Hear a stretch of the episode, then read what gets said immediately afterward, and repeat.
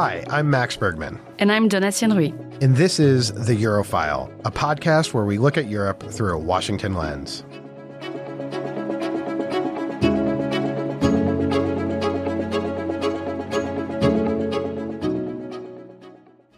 To another episode of the Eurofile. Today, we will cover the latest developments in the European Union's efforts to continue to fund Ukraine. Then we will turn to a conversation on our sister podcast, Russian Roulette, featuring Catherine Belton on Russian efforts to influence European politics.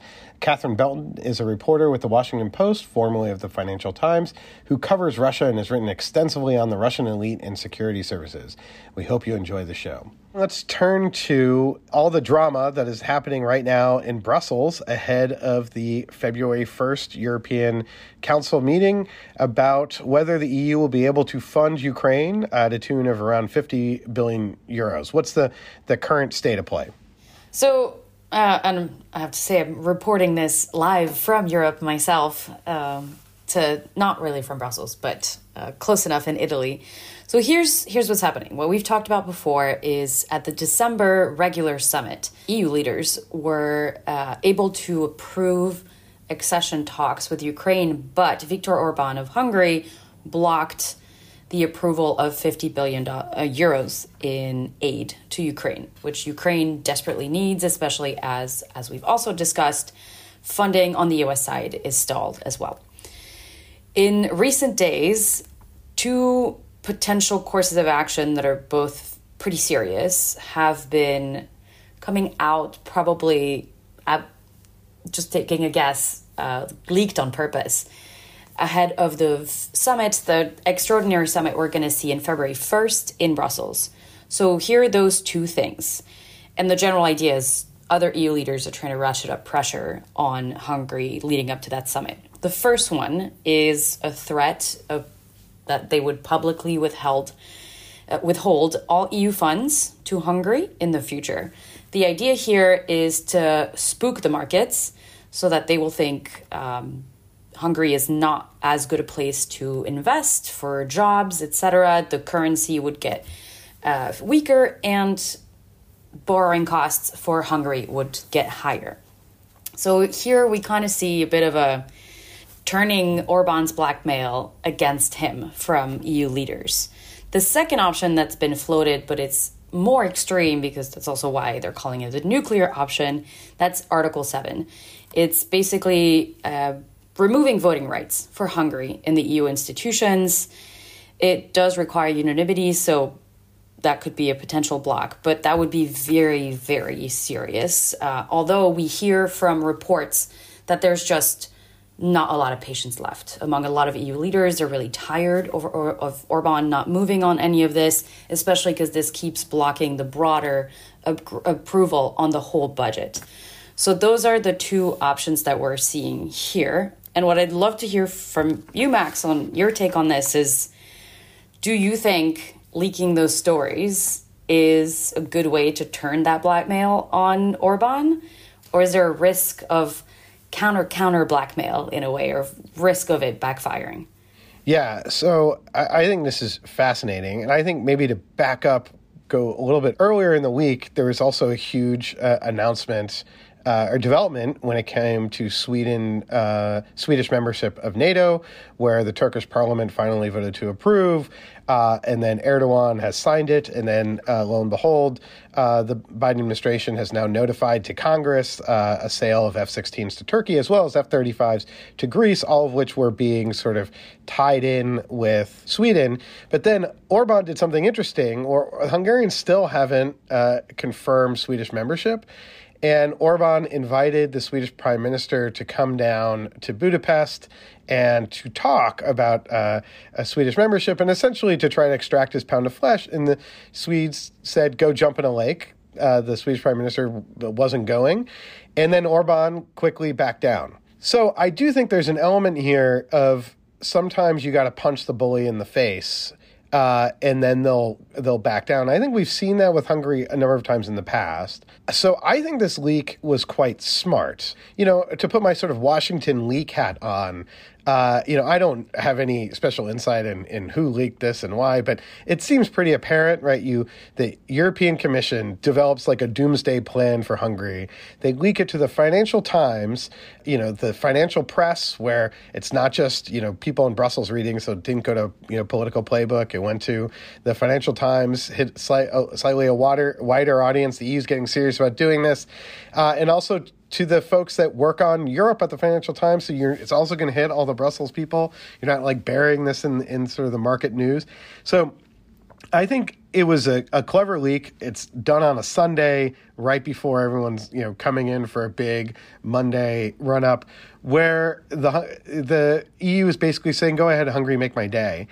You know, I think there's a lot of skepticism you know, in your Europe uh, analyst circles about Article Seven, and and you no- noted Article Seven requires unanimity. That's right, but not everyone. It requires twenty six of the twenty seven, uh, which obviously you know Hungarians don't get to vote on this. And there's sort of this widespread skepticism of like no one, it's going to be impossible to get everyone. And you look at Slovakia with Fico um, being sort of, you know, populist. I actually think now my if the EU is going to throw the book at Orban, now might be the time. And part of it is because, well, yes, Geert Wilders just you know sort of won the Dutch elections, but he's not prime minister yet, and you have kind of a window where okay, you could probably get twenty, you know. A, a good uh, almost all the EU countries. Now, I think there's some that would just be like concerned about doing Article 7 and be sort of squeamish about that. But let's say you Orban does block uh, funding for Ukraine, I do think that that would be a real provoc seen as a provocation. My best guess is the EU tries to hold goes to hold back funding, but I could see if you get 25 of the 26 countries and it's Fico holding out to sort of back Orban, that's not where he wants to be. And we just saw him sort of you know talk a big game about not supporting Ukraine, then go to Ukraine and say that he supports Ukraine.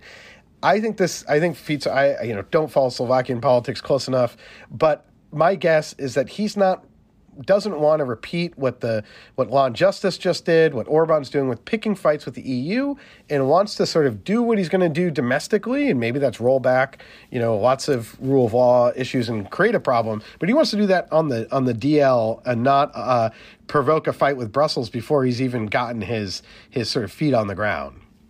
Yeah, I mean, the reversal for Fico I thought was really interesting. It shows he's not like Orban or, or you would say not as far gone. I think their their incentives are a little bit different. Um, I think he would be a little squeamish about the idea of Article Seven because, as you mentioned, he's trying to pass a bunch of laws that would make it basically l- less punishable to basically do corruption in Slovakia. So that part to me is a little bit concerning, but there is a little bit of room. I think from looking at it from the US side, as you said, this is the right time for other EU leaders to throw the book at Orban? Because it's really important for us in Washington to see that EU 26 can't stand up to him because that's enough. Like the the demonstration at the summit in December was just not stellar.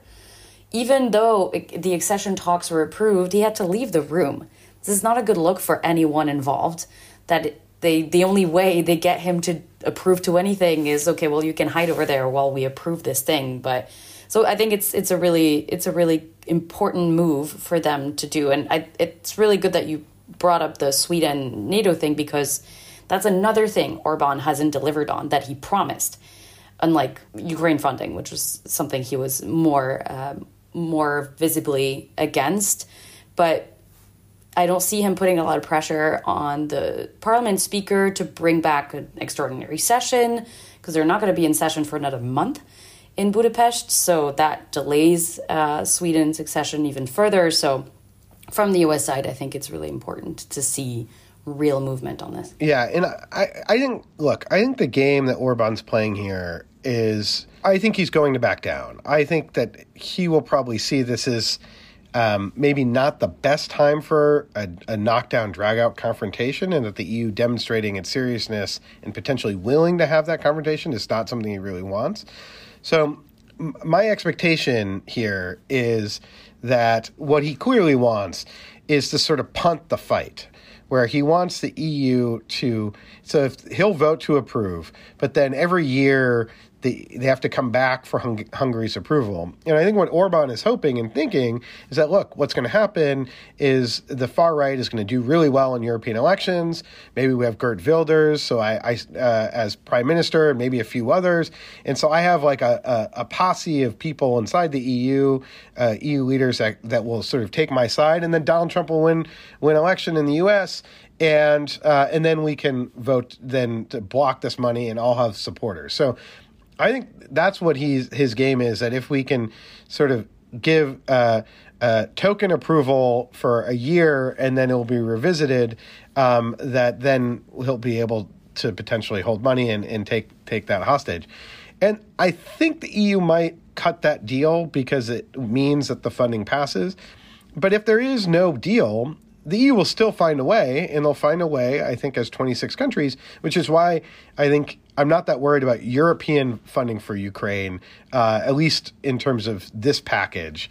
Uh, and I do think that you know the U.S. is a, a much more of a concern. That said, th- this funding will be provided through the course of the EU's budget cycle through 2027.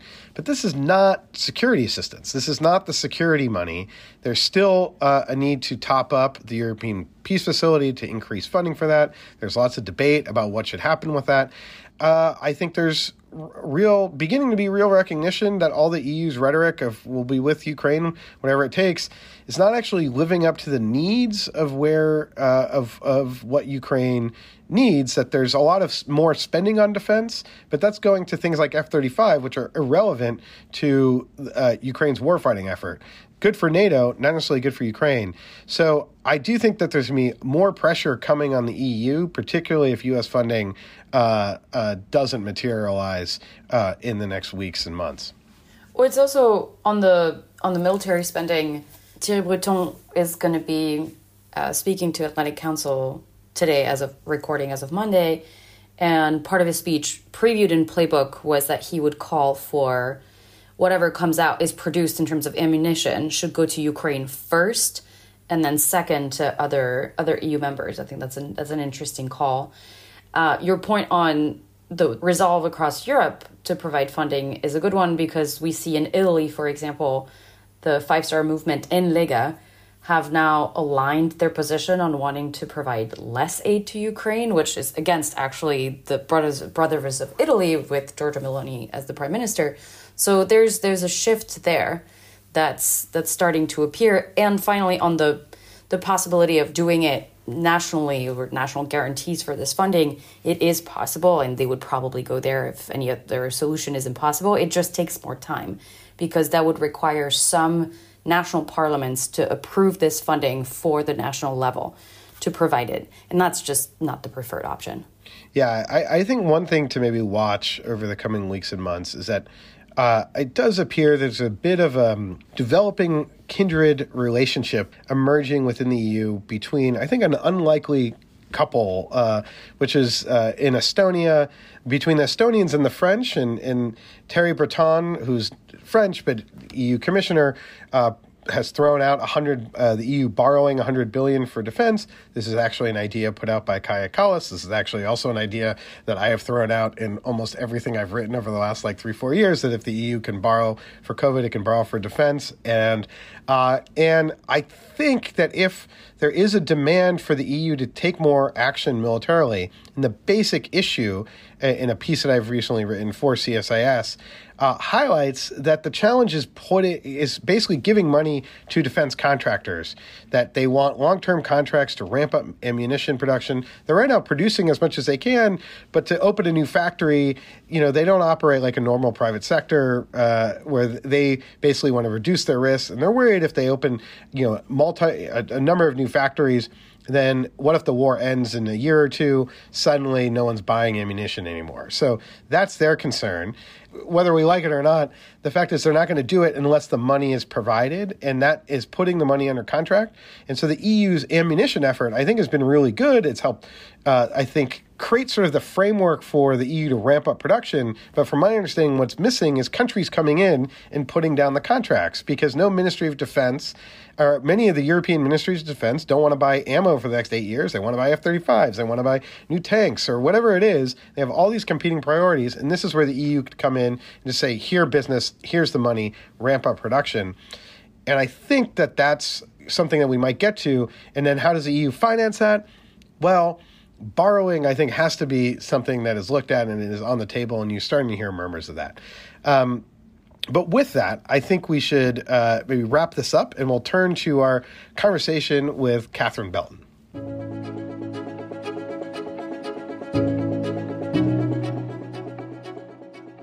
Welcome back. I'm Max Bergman. I'm here with my co host, Dr. Maria Snegovaya, and you're listening to Russian Roulette. Today, we're joined by a very special guest, Catherine Belton. Catherine is an international investigative reporter at the Washington Post, reporting on Russia. From 2007 to 2013, Catherine worked as the Moscow correspondent for the Financial Times, and she also worked for as a legal correspondent for the paper as well. Uh, she has written for the Moscow Times, Business Week, and Reuters. In 2009, she was shortlisted for the British Press Awards Business and Finance Journalist of the Year Prize.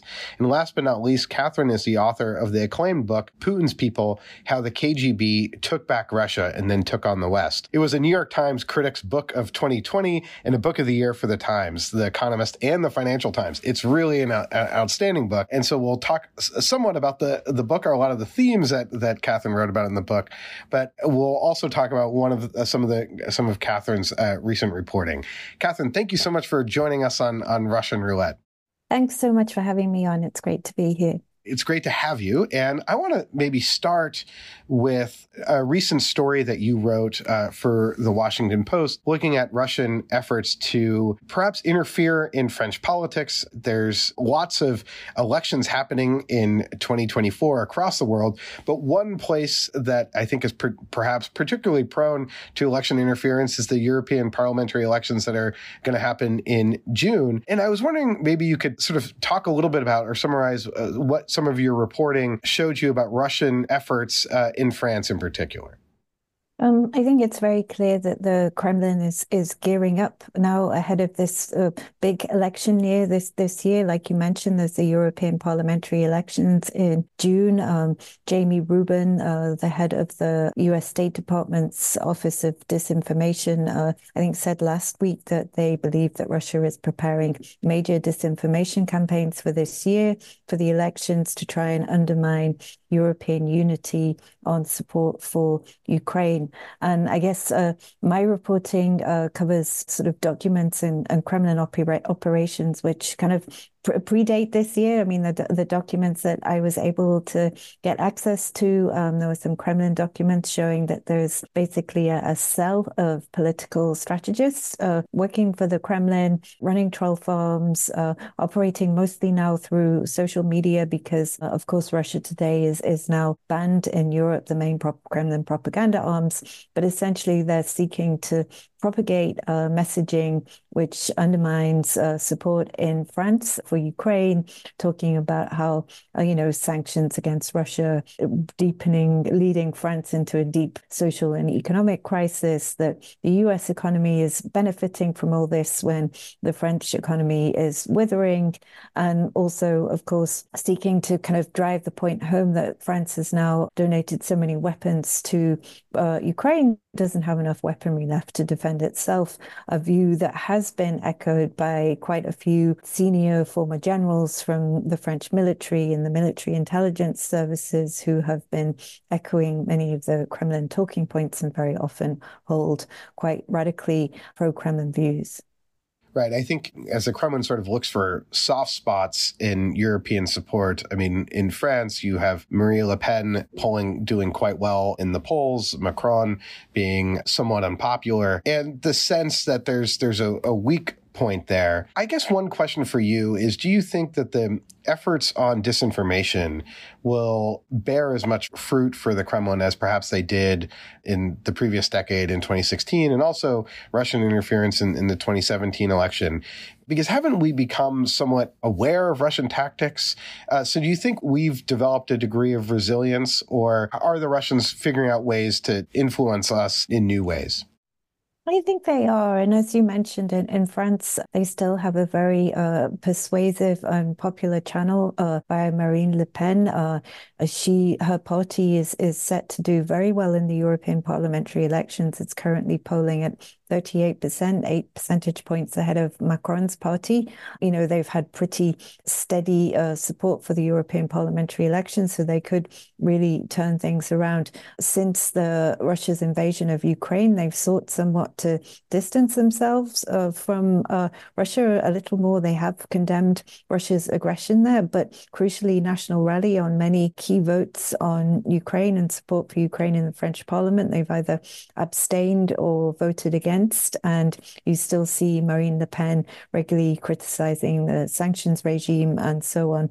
I think she's very much uh, determined now to have a more respectable face, having been very badly tarnished in previous elections for accepting money, uh, a, a, big eight, eight, nine million euro uh, loan directly from a Russian bank in the 2014 elections, and another of more mysterious origin from an Abu Dhabi financial institution. So she, and I think in the, the last uh, elections in 2022, Macron really rubbed that home. He basically said, well, when you go and see Putin, you're essentially meeting your banker, you know, and I think ever since then, you know, she's been trying a bit harder to distance herself, but uh, observers there are very much aware that were she to come to power in France, that could rapidly change. And of course, you've got uh, political operators like one former National Rally MEP who I was profiling a bit for this uh, previous story, this guy called Jean Luc Schaffhauser, who actually organized uh,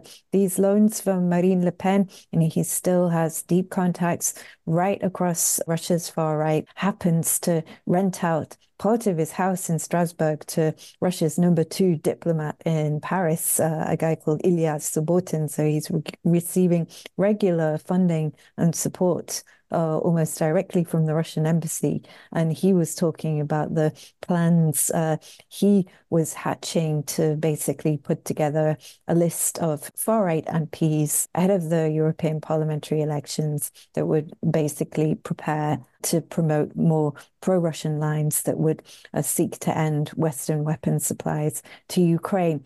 So the disinformation campaigns that Russia engages in, they can, you know, they have many avenues. And I was talking to uh, Thomas Gomart, who is the head of uh, a big international affairs institute in Paris. And he was saying that the Russian accounts right now in France have become sort of increasingly visible. And these, really, despite efforts across Europe to root out and kind of expose these type of operations. We know that since the Russia's invasion, uh, Russia Today and Sputnik are banned. So this most immediate propaganda outlet is now closed down, but Russia uh, propaganda is still pervasive on social media. France, in particular, set up its own watchdog, an outlet called uh, which has tried to expose some of the more obvious Russian operations. There was one which was called uh, Doppelganger, because you had Russians uh,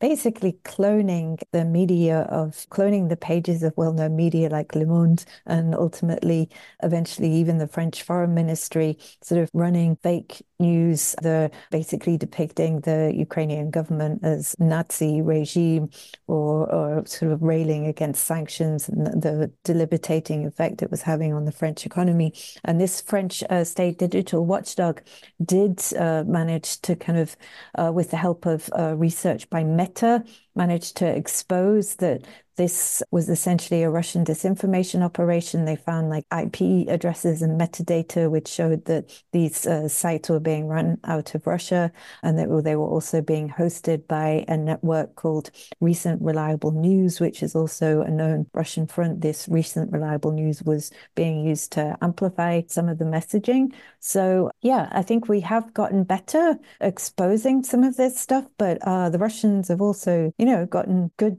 themselves at finding ways round our restrictions, as we've seen so clearly in how they operate to bypass Western sanctions. So, yeah, I guess it's always a question of playing playing catch up, playing whack a mole, because you know you close down one avenue and then the Russians will, will find another.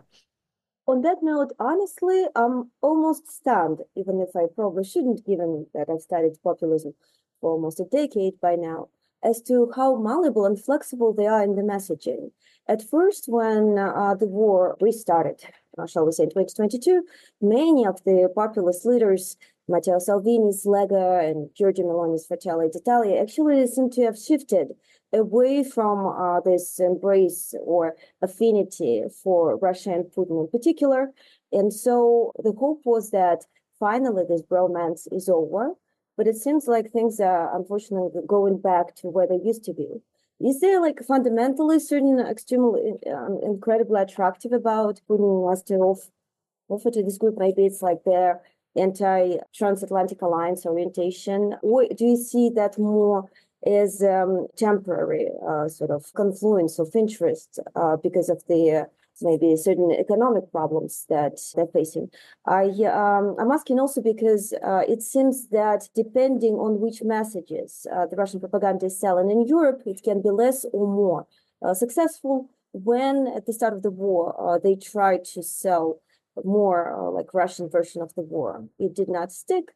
But now that they're focusing more attention on domestic troubles in European societies, economic troubles, they seem to be more successful. Is that the, is that why? Is that because eco- uh, the economic situation in Europe is not so good, and that gives advantage to these populist leaders again to pick up this agenda? Yeah, I think we can. I've seen from uh, some of the documents that the Kremlin political strategists are essentially monitoring all the time, very closely changing political and economic winds in these European countries. They focus particularly on France, Germany, and Italy because these are seen as countries that are most vulnerable to uh, Russian propaganda and that there are kind of longer, deep standing ties between factions of the establishment and the Russian regime.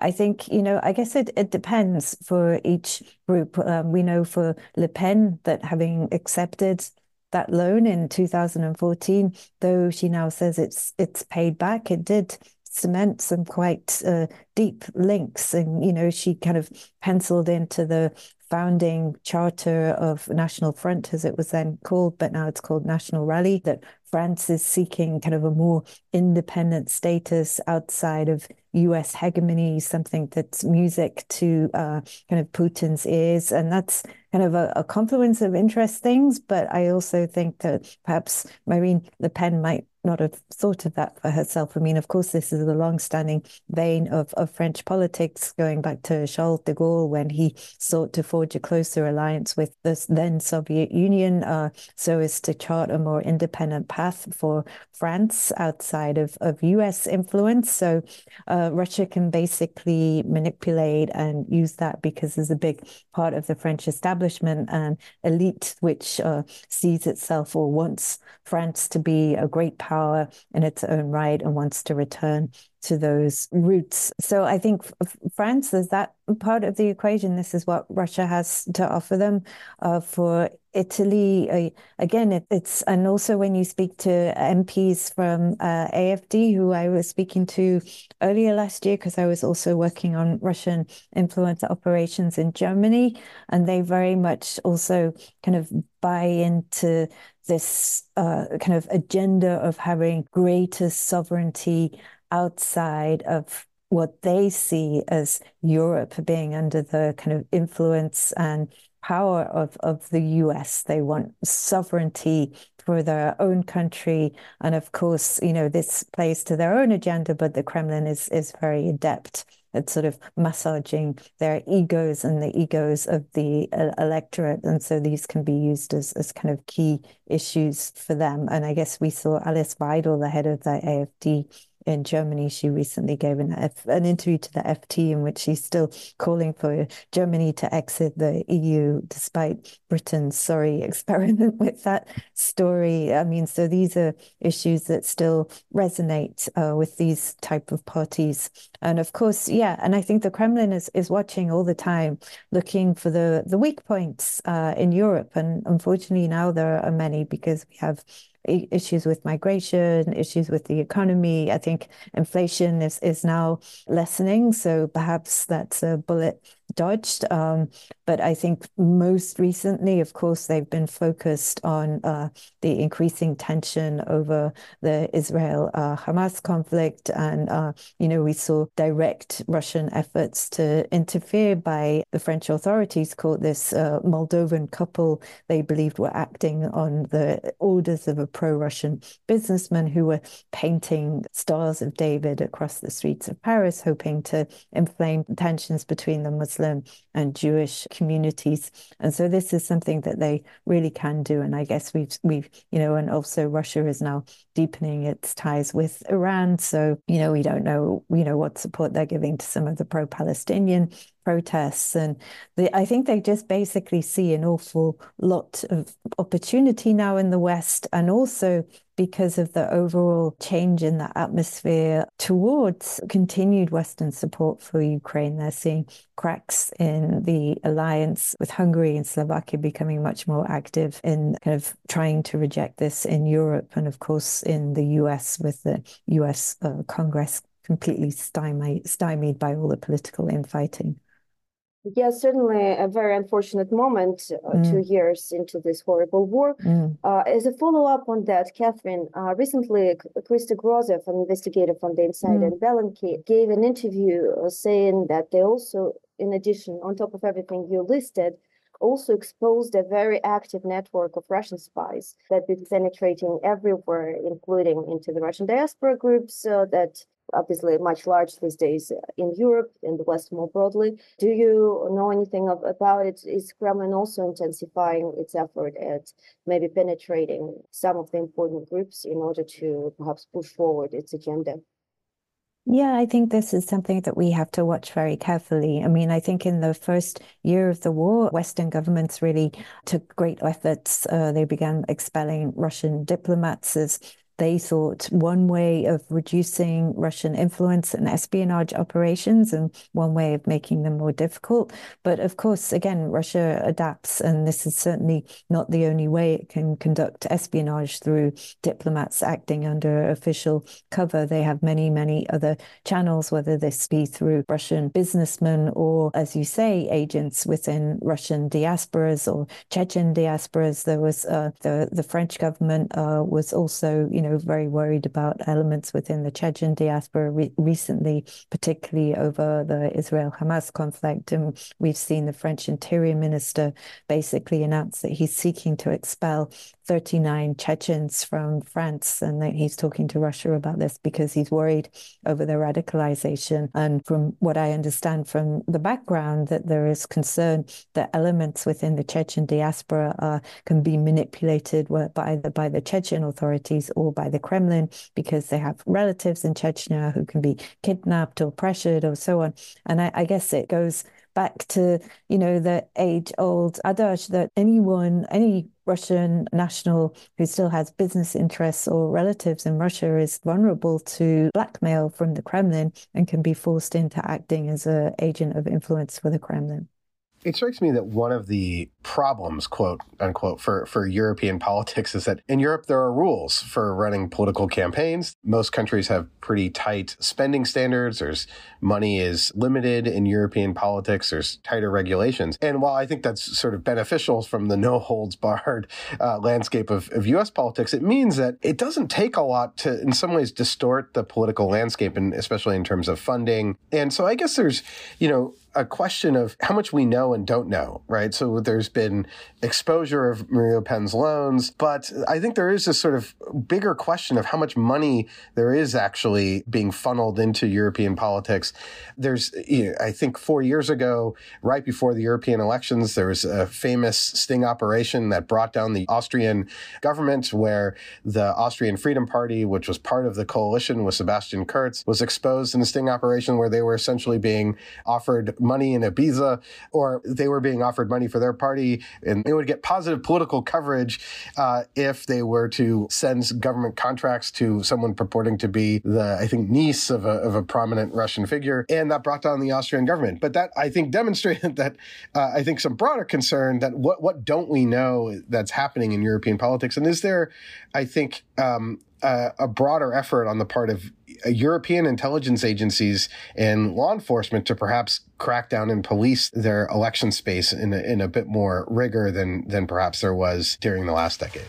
Yeah, I think I'm afraid it, you're you're right. Um, there's an awful lot that we don't know because Russia has so many imaginative ways to move money across the globe nowadays. Uh, yes, Le Pen was caught red-handed taking the loan uh, directly via Schaffhauser from the Russian bank, and then since then they saw also sought more imaginative ways. But I think it really left them on the hook. I mean, Schaffhauser told me that you know he's boasting a bit. He said National Rally wouldn't exist if it wasn't for me and the fact that I organised this loan that they were on the verge of bankruptcy. But that was done in a very open way. I mean, we don't know, uh, for instance, about how AFD is funded. We know, uh, for instance, there are concerns about Wirecard, for instance, the big German payments system that was basically exposed as a massive fraud, uh, cooking its books with a 2 billion euro uh, hole in its accounts. You know, that's since been exposed now as a front for, you know, funding Russian intelligence operations. And we don't know, perhaps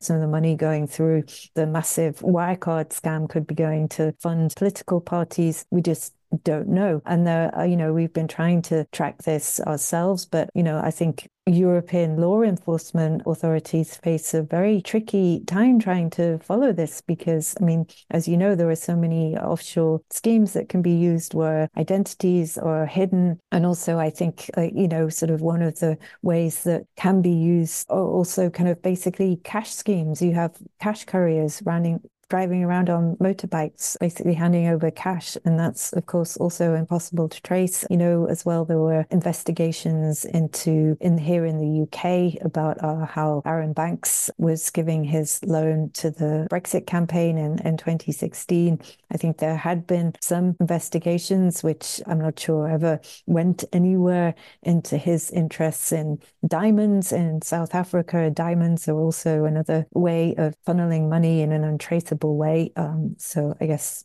yeah, I think it's a very big issue for European law enforcement, and I just I'm not really sure if they're equipped to deal with it. One of the things that your book, Putin's People, was, I think, so outstanding at is really looking at the, the Russian oligarch class and how they were oftentimes used by the Kremlin or vehicles for the Kremlin to pursue their interests. There's been a ton of effort over the last two years in sanctioning Russian oligarchs. London, it seems, has gone from being sort of the capital of Russian oligarchdom and in, in some ways has now become not a great place for prominent wealthy Russians. Do you think the eviction of oligarchs, while maybe not uh, having the strategic effect that many hope for of, of causing Putin to sort of soften or change his, his policy approaches, may have built up our resilience, reduced some of the Kremlin's levers of influence or efforts to vehicles to kind of influence European politics. Do you think that's had a, a substantial impact? Yeah, I think it had because I think otherwise, if some of these Russian billionaires had not been sanctioned, they'd still be propagating uh, Kremlin propaganda or Kremlin soft power uh, strategies and, and so on. I mean, I think, you know, we wouldn't know who, and they'd be free to lobby and free to sort of give money to whichever MPs they wanted to. And now, of course, they are tarred and no MP can be seen accepting money from them. So I think it's had an enormous impact. I mean, of course, they're going to seek ways around the sanctions, but I think, you know, the direct way in which they have interacted with kind of Western institutions and MPs in the past is, is now pretty much cut off for many of these guys. Like, uh, you know, of course, uh, people like Michael Fridman, Piotr Aven, who spent decades building ties in the West. Of course, they deny close connections with the Kremlin, but we know that Piotr Aven himself, in his interviews with Robert Mueller during the FBI's investigation into Russian interference in the 2016 elections, admitted that he'd regularly meet with Putin and receive implicit instructions from him. And if they weren't carried out, there would be implications and consequences. So, you know, we know that these guys basically they have to follow a Kremlin agenda in order to hold on to their businesses and for the Alfa Group guys, this is billions of dollars at stake. And they have spent a great deal of time and effort embedding themselves in Western societies and building reputations from which they can act as a, a, voice box essentially for Kremlin agenda. So I think it's it's made some things much harder, but of course there are still gaps. I mean, look at uh, Roman Abramovich, for instance, another guy who has since become an official channel for the Kremlin, at least at the beginning of the war when he was acting as an envoy for Putin in the initial peace talks with the Ukrainians, and still is acting now on some for the Kremlin on some of the prisoner exchanges. He's sanctioned in, in Europe and the UK, but he's not sanctioned in the US, where we know from uh, some of the ICIJ investigations and the OCCRP investigations that he has billions and billions of dollars invested in the US through hedge funds and private equity funds and nobody's watching where that money's going. Well, I guess uh, I'll have to now ask about the elephant, the inevitable elephant in the room, which is the forthcoming presidential election in the United States and the possibility of uh, Donald Trump to get reelected. In your great book, uh, People, you also, among other things, expose possible network connection of these uh, Russian uh, networks, funnel money from a former Soviet Union, certain KGB networks, oligarch networks into Donald Trump's empire. How much do we know about it? And uh, essentially, how, how worried shall we be uh, given that there's a very real possibility that uh, Donald Trump may again become uh, Uh, the president of the United States? Will that provide Russians potentially more leverage going forward? Yeah, I think there's still an awful lot, unfortunately, that we don't know about the ways that Russia was uh, funneling money into the Trump organization. Yes, I tried to do some of this, and there's been a lot of public reporting uh, as well beyond my book about how the Trump organization was kind of uh, building close ties through Felix Sater and Bayrock Group, who were receiving a lot of their money and funding from Russian uh, operations. And also, we know that some of his biggest tenants were mafia guys from Russia and the connections themselves of Felix Sater and Tofik Arif, you know, the, the guys who founded Bayrock Group, who were building towers uh, for Trump, forming the basis of, of some of his main sources of income. They were building towers in New York, Miami, and, and Canada and elsewhere. So that link is clear. We still don't know. There's still a big gap in our understanding of what was going on in Deutsche Bank, um, why Deutsche Bank's private banking arm was giving all that money to Trump, even after, you know, he uh, reneged on paying back the commercial banking arm. And I think there should be still greater investigation of this. But it's almost as if, you know, in terms of Russian influence operations in the US, the damage is already done and the roots are already very deeply embedded.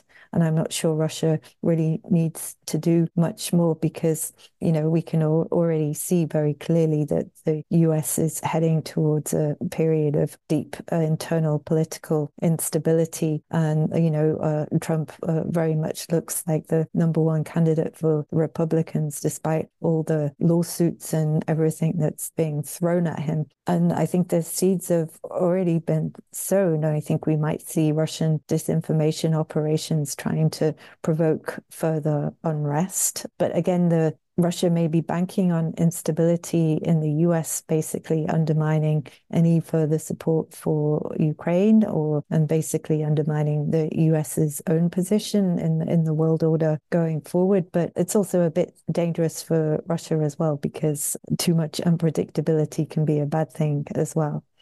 And I think uh, that's what the US administration actually very aptly used, right? They prepared by leaking intel that they had, for example, about Russia's preparations to uh, the invasion of 2022. They actually yes. were able to uh, eliminate the advantage. Perhaps the last question, Catherine. This year in particular is a confluence of multiple elections in Europe and the United States. I actually estimate more than a dozen, right, including the EU Parliament election, etc.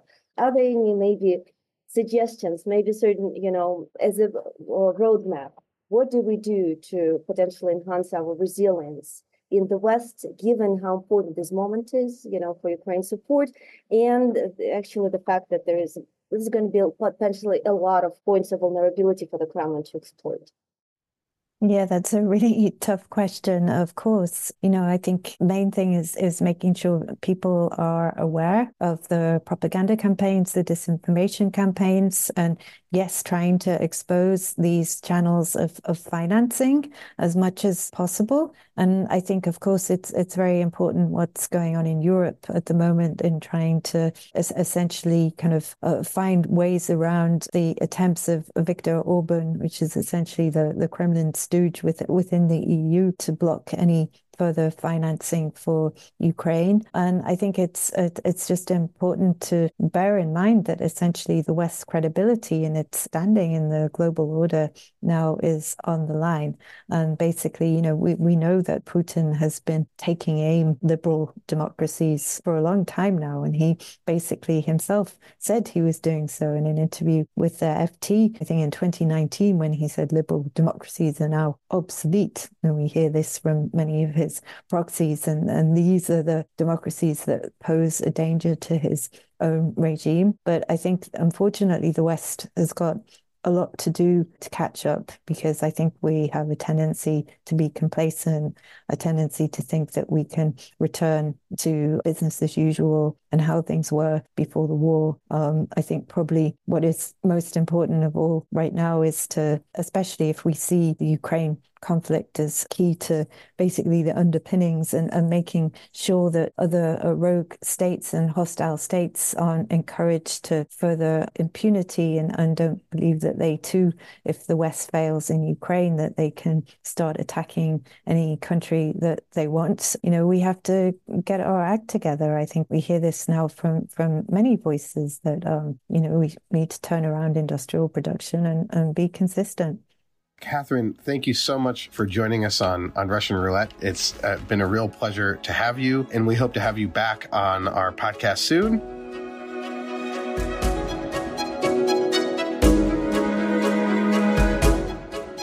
That's it for today's episode. As always, if you enjoyed the show, please subscribe and leave us a review wherever you get your podcasts. You may also be interested in our sister podcast, Russian Roulette, which covers the latest on Vladimir Putin's Russia and the ongoing war in Ukraine. Our thanks to our producer, Sean Falk, and to Otto Svensson for coordinating and researching this episode. We'll be back soon with another assessment of Europe through a Washington lens. Until next time.